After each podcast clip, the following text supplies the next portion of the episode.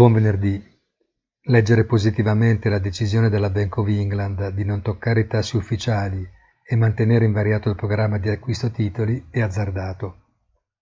La vera paura che ha condizionato la decisione di non fare nulla, quando i mercati davano ampiamente per scontata una prima stretta monetaria, si chiama stagflazione.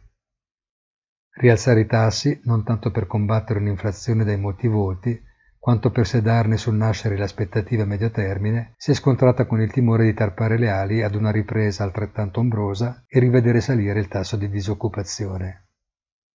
Nel dubbio, tutto rinviato. Come sempre, gli indici salgono fiduciosi che il flusso di moneta continuerà a nutrire una domanda infinita e determinare nuovi massimi in successione. La prima settimana di novembre è ormai terminata e si appresta a chiudere l'ennesimo bilancio positivo buttandosi dietro le spalle le perplessità sulle possibili svolte di politica monetaria. Il decennale americano è tornato a rendere un punto percentuale e mezzo e il bull di nuovo a livelli fortemente negativi, barometri precisi delle certezze di mercato che il supporto delle banche centrali non verrà meno.